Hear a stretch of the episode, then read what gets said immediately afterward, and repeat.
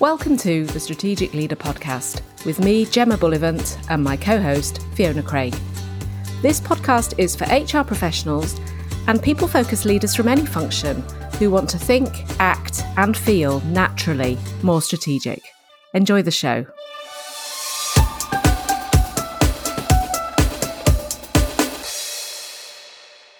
Hello and welcome to the Strategic Leader Podcast. I'm Fee Craig and I'm here with my co-host Gemma Bullivant. Hi there. Gem, you tell me, what are we talking about today and how did we come to be talking about it? Well, we've talked quite a lot about creating a strategy that we need that's going to deliver the results that we need for the business. But I'm not sure we've really gone into enough detail yet about how we get that strategy to be relevant to what the organisation needs.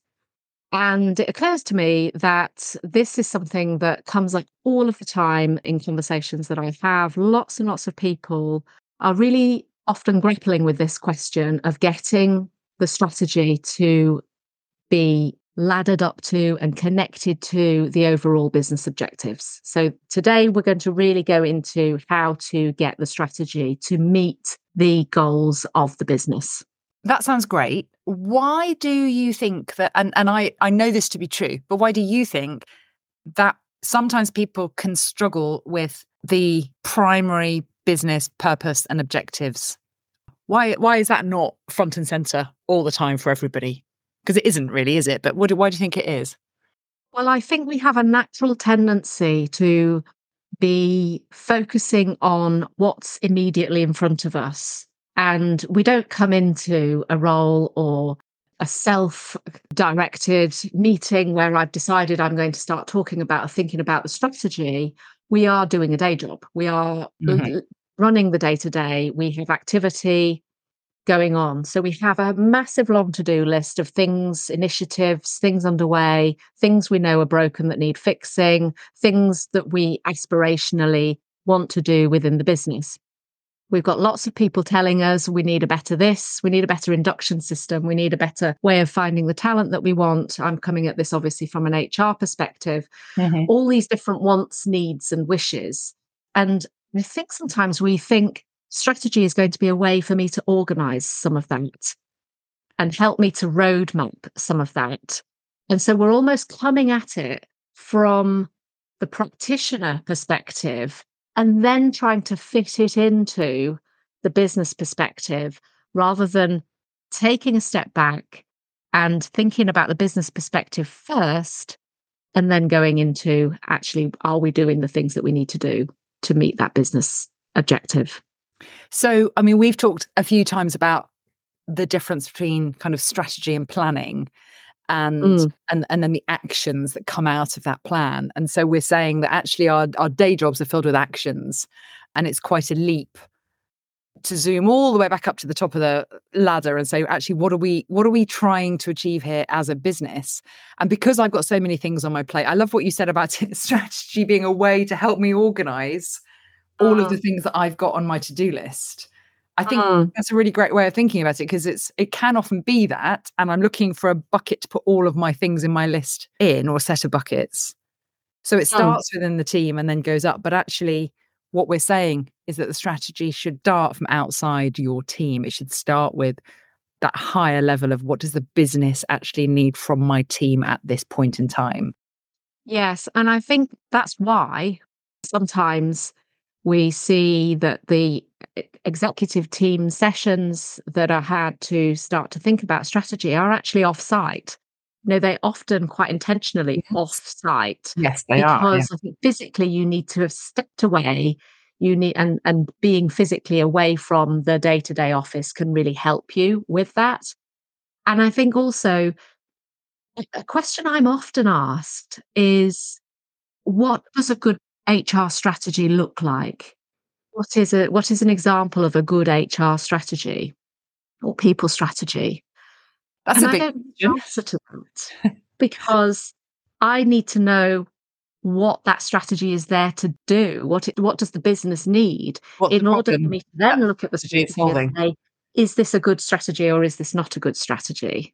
Yeah. Okay. So there isn't a single answer, but the answer is a good HR strategy is one that answers the needs of the business at that point in time. Yes, and a useful analogy may be when I help clients when they're sort of on a job search with career coaching and that sort of support, I'll be asked, is my CV good? Mm. And I have the same challenge there, because if I don't know that client well enough, if literally one of the first questions is, I would need you to tell me if my CV is good or not, I can't answer that question other than whether it seems to be written clearly and it's laid out well, and I can get a good sense of who they are. If I don't know what job they want, what job are they going after? Yeah. Then I look at the CV and say, is this CV going to help this person get that job? Because there are lots of different ways you can organise the experience that you have in order to get that job. And the strategy question is exactly the same as that. If you need your people team to do a set of initiatives, activities, and focus on particular areas, they need to be focusing on the areas that are going to deliver what the business needs in order for the business to achieve its goals. That's a really great analogy. I really like that, because a CV has no value until you want to share it with somebody for some specific purpose. Yes, and it will be the same. It's there to get you an interview. It's not there to get you the job, but it's there to get you an interview for a job that you want, not just any job, but the job that you want. Yeah. So how then do we encourage people then to identify, well, what is the business trying to achieve? What does this strategy need to ladder up to? What kinds of things should they be asking or looking for to help them really understand that business first perspective rather than practitioner first perspective that you referenced earlier?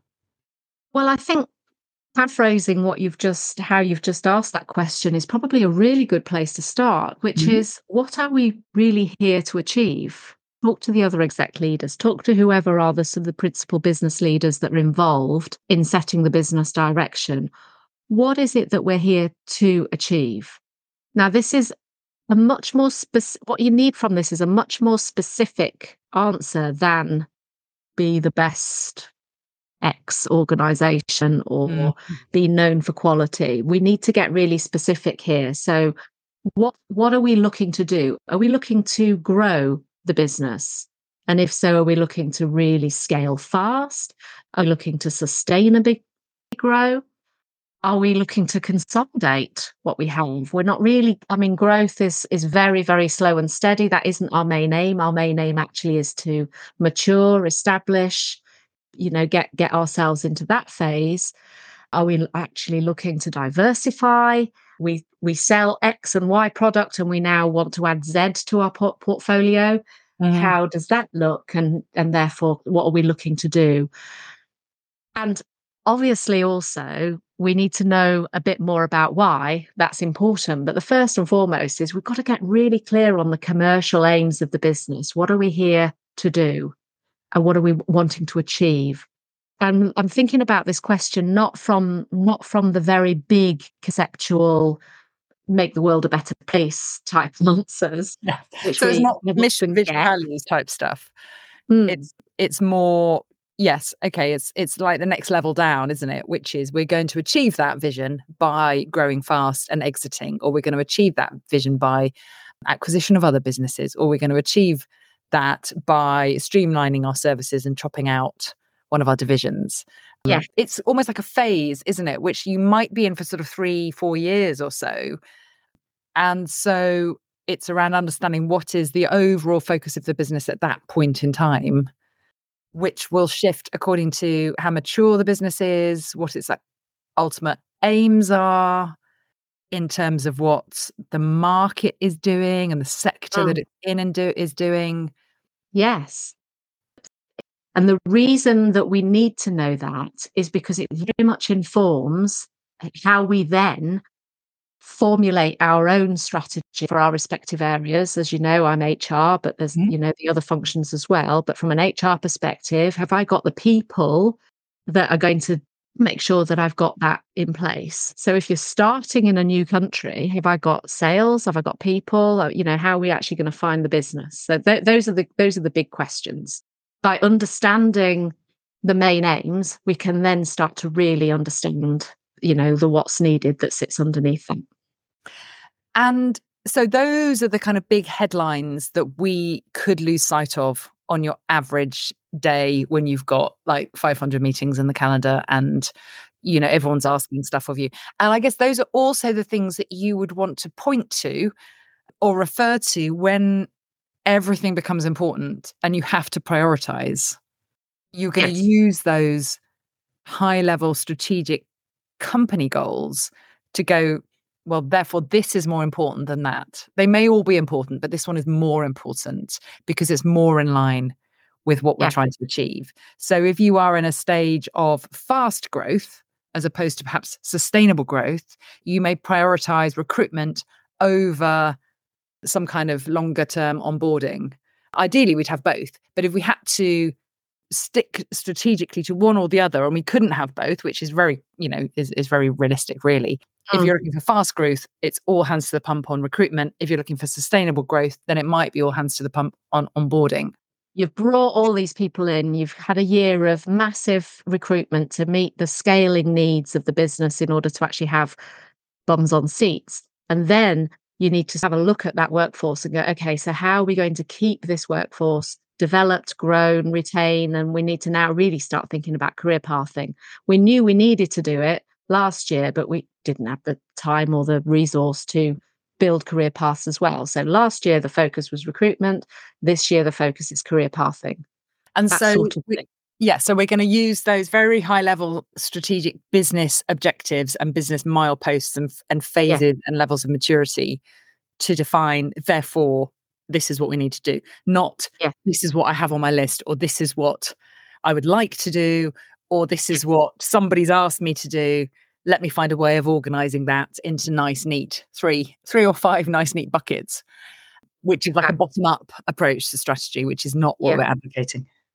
I think another really important question to understand fully, and if you've ever been asked to think more commercially, or you've ever had that read that really we need to start thinking more commercially, is to ask the question, how do we make money? That's a good one, isn't it? And you've said in other episodes something similar to this, which is, you know, where do we get our money? How do we make our money? Because understanding the company's business model from that perspective is really important.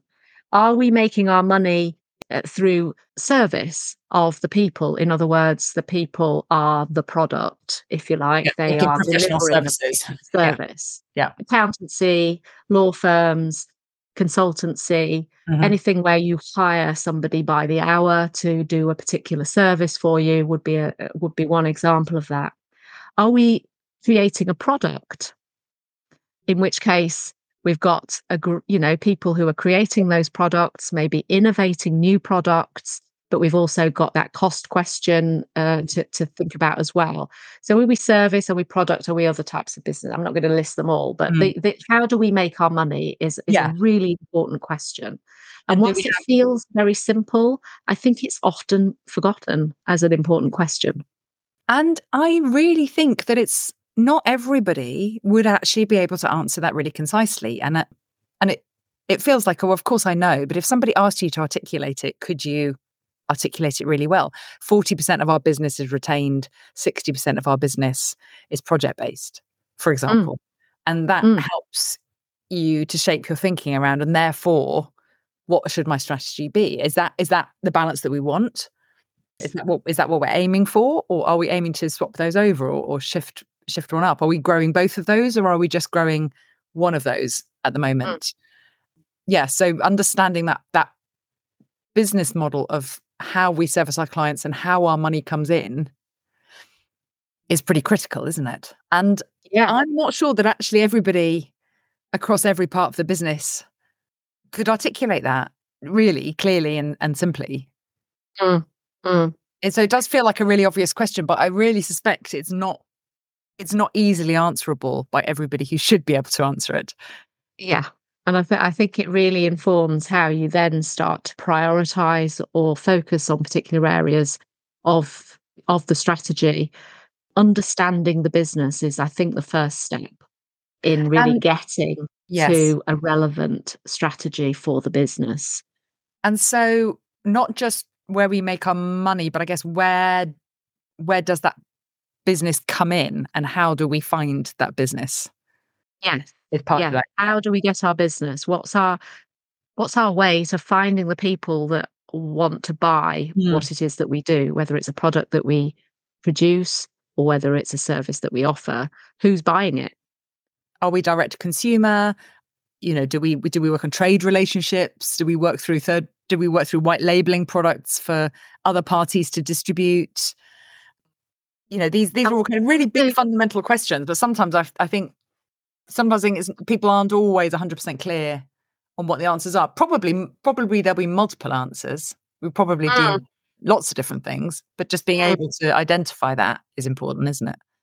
And I think the answers to these questions don't need to be MBA worthy. I think actually they just need to be really simple to articulate. We need to be able to say we innovate and create a technical product that helps our customers, and we define who our customers are, to be better at.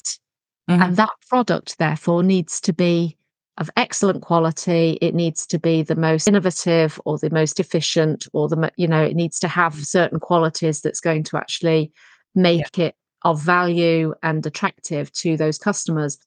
And as an HR practitioner, even though that is what the business is doing and it's not what we're doing, we have to understand that.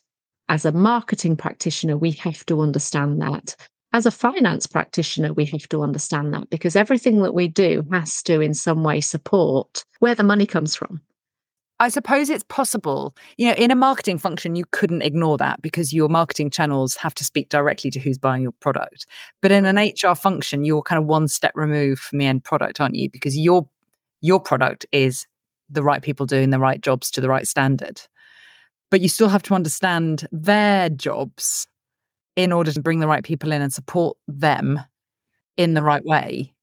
So even though you're not in the business of creating this product or providing this service, you are there to support those people who are. So you have to understand it. And what can happen that we sometimes don't appreciate is that if that customer profile changes, it might actually change what we need to do as a business. So I'll give you an example. When you are a small consultancy, let's say you're offering a service, like a technical service or accountancy service, but you're in a very small practice, the chances are that your clients are also small, because big companies are not necessarily going to engage really small consultancies. As your business grows, you work in a bigger and bigger consultancy company, your clients may also change in terms of being more enterprise clients rather than SME clients. The sales process involved in that would be different. The governance, the infrastructure that you can show would be different. The skills involved and who's involved in delivering that service for that enterprise client might be different to your SME client. So if from a strategic perspective, the answer is, in terms of what are we here to achieve in the next 3 to 5 years, we want to grow to a size significant enough to take enterprise clients or to start delivering our services in this enterprise environment. As an HR professional, I'm then looking at that and thinking, so have we got the people that we need to do that? Do those people have the skills to do that? From a workforce planning perspective, do we need a different sales approach? Do I need to really start talking to the sales teams, the sales directors, to understand any changes to go to market that might then mean that they need different sales effectiveness training or different skills overall in that team? So the commercial backdrop very much then opens up a whole bunch of other questions that may then need to form part of the strategy, that isn't to say, okay, so I need to go out and find a company that can deliver some sales training. It's about, I need to get the business ready to be able to deliver that aspiration, that objective that says that we're going to move into the enterprise space. So using the example that I know that we talked about on a previous podcast around different levels of maturity of HR, you may, let's say this shift occurs, you may learn that you need to provide different kinds of sales training because people are asking you for it.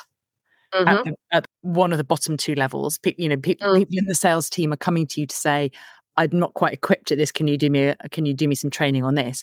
Or you could look at it from a very mature perspective, which is strategically, if the business is going in that direction, then strategically we're going to have to plan training in a different direction to support those people that are going to be shifting. So we get there kind of before somebody asks for it. Yes. Exactly. If we go back to that model, I can't remember which episode that was in, but it is in one of them. We could put it in the show notes. Yes. I think it's 7 from memory, but we can check that. I'm the episode geek, aren't I? You are the episode geek. So we've talked about really understanding the business and the real nitty-gritty basic bits about how this business works and succeeds and makes its money, what it sells to whom. So really understanding the business is at the core of your strategy. Then what do we do once we've understood that business? We then presumably have to understand, okay, so what are we good at currently? What's missing? What happens next? Yes, identify the strengths, what we've got that could continue to support, deliver that, or could deliver what the different thing that's needed, and identify the gaps. So have we got what we need to achieve our objectives? Have we got what we need, to use the earlier example, have we got what we need to be able to operate in the enterprise space? Because we don't currently operate in the enterprise space. We want to work in that space and secure those large, high value projects. Have we got what we need in order to be able to do that? Not just to secure it from a sales perspective, but to also deliver it. And I suppose in with that, another question that you could also ask there would be, what else are we doing that doesn't fit with this? Because it may be that we have got all sorts of initiatives in the can or resource going on certain projects that actually isn't relevant to where we're heading to. And you might say, well, actually, we're going to stop that project. Yeah. Or we're going to end our resourcing on that piece of work or change that approach. I mean, one of my favourite sayings about strategy is, what do we say no to? And often it's very difficult to say no to anything. But if we are refocusing on something, that would generally means, therefore, we're not going to do other things. So maybe we're not going to put our resource into supporting SMEs anymore. And so it is a chance, by looking at what we need, it is a chance to say, well, what else are we doing that perhaps we don't need and we could take out? And that's all part of that prioritise and focus part, which I think is probably step 3, which is, what do we really need? What do we really need to focus on? What's our biggest priority to sort out?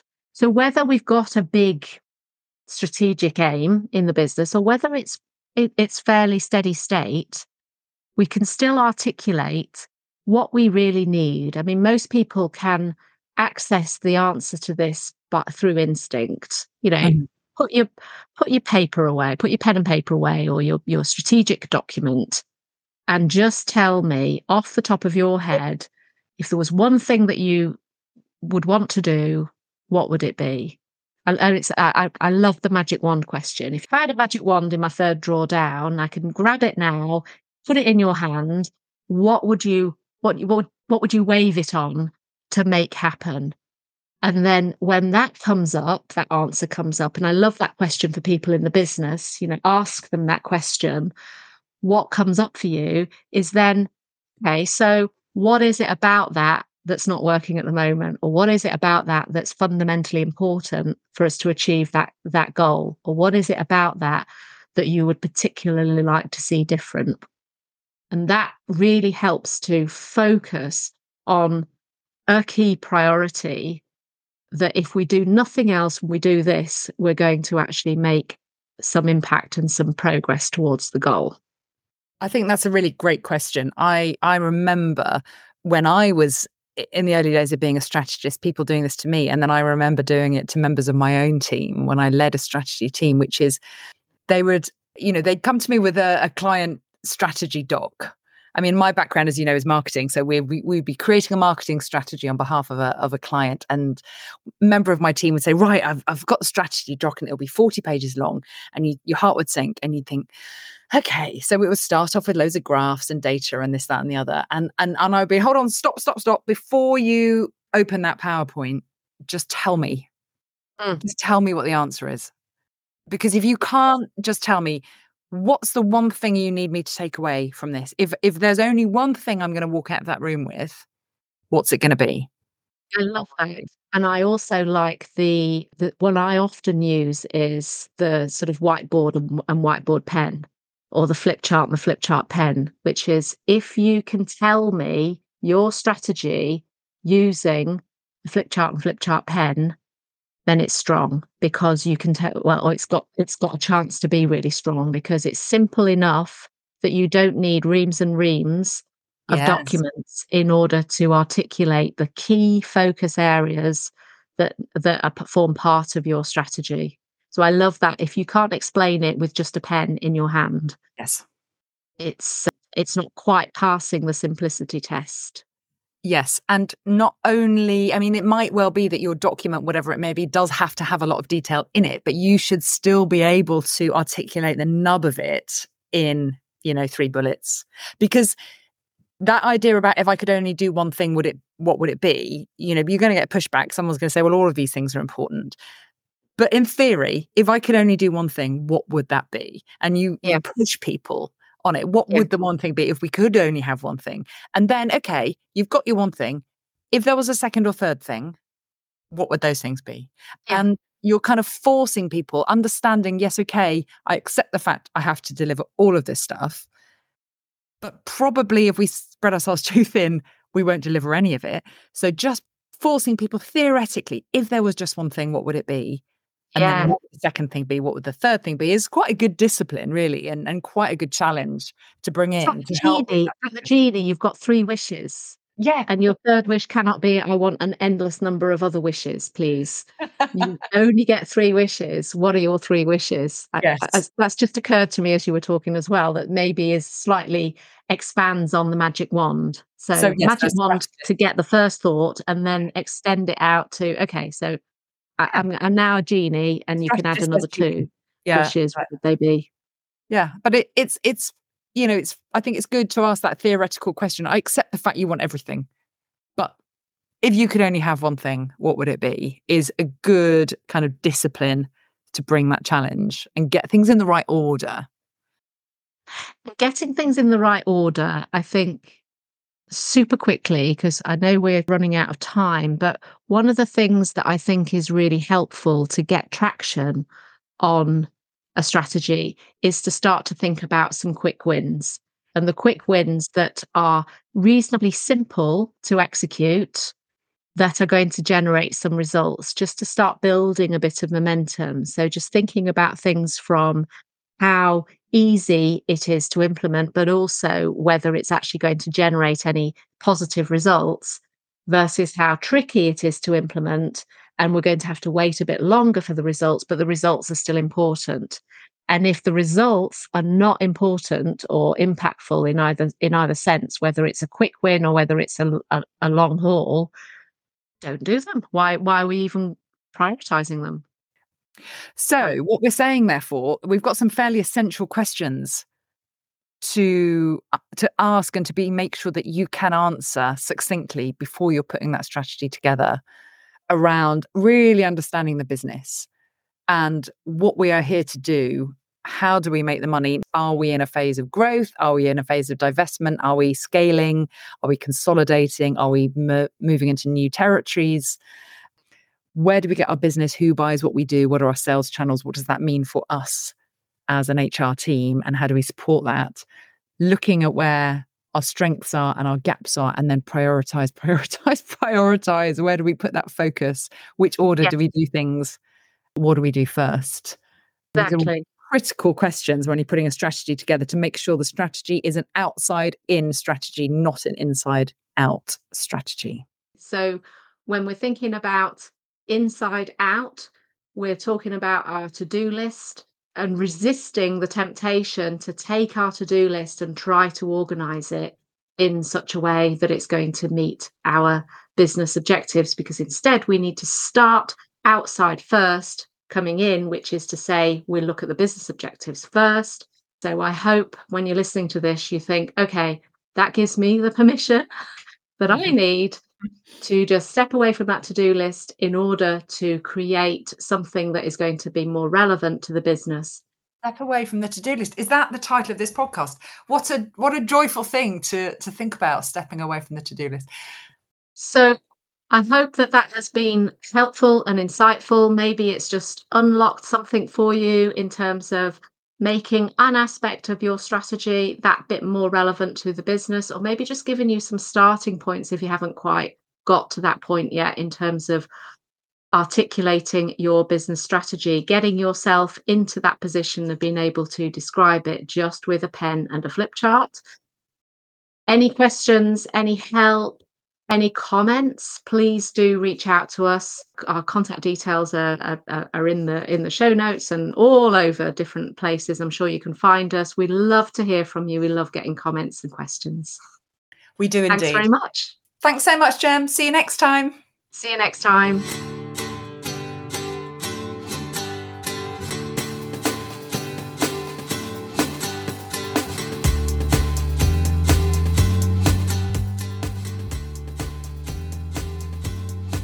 Thank you for listening to this episode of The Strategic Leader.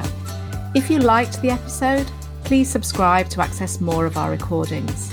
And if you think it'd be useful for someone else, please forward to them and leave a review. We base our content on questions we are regularly asked and what you want to know more about, so please do email us with any questions or comments to gemma@gemmabullivant.co.uk. And remember, you're already being more strategic than you realise.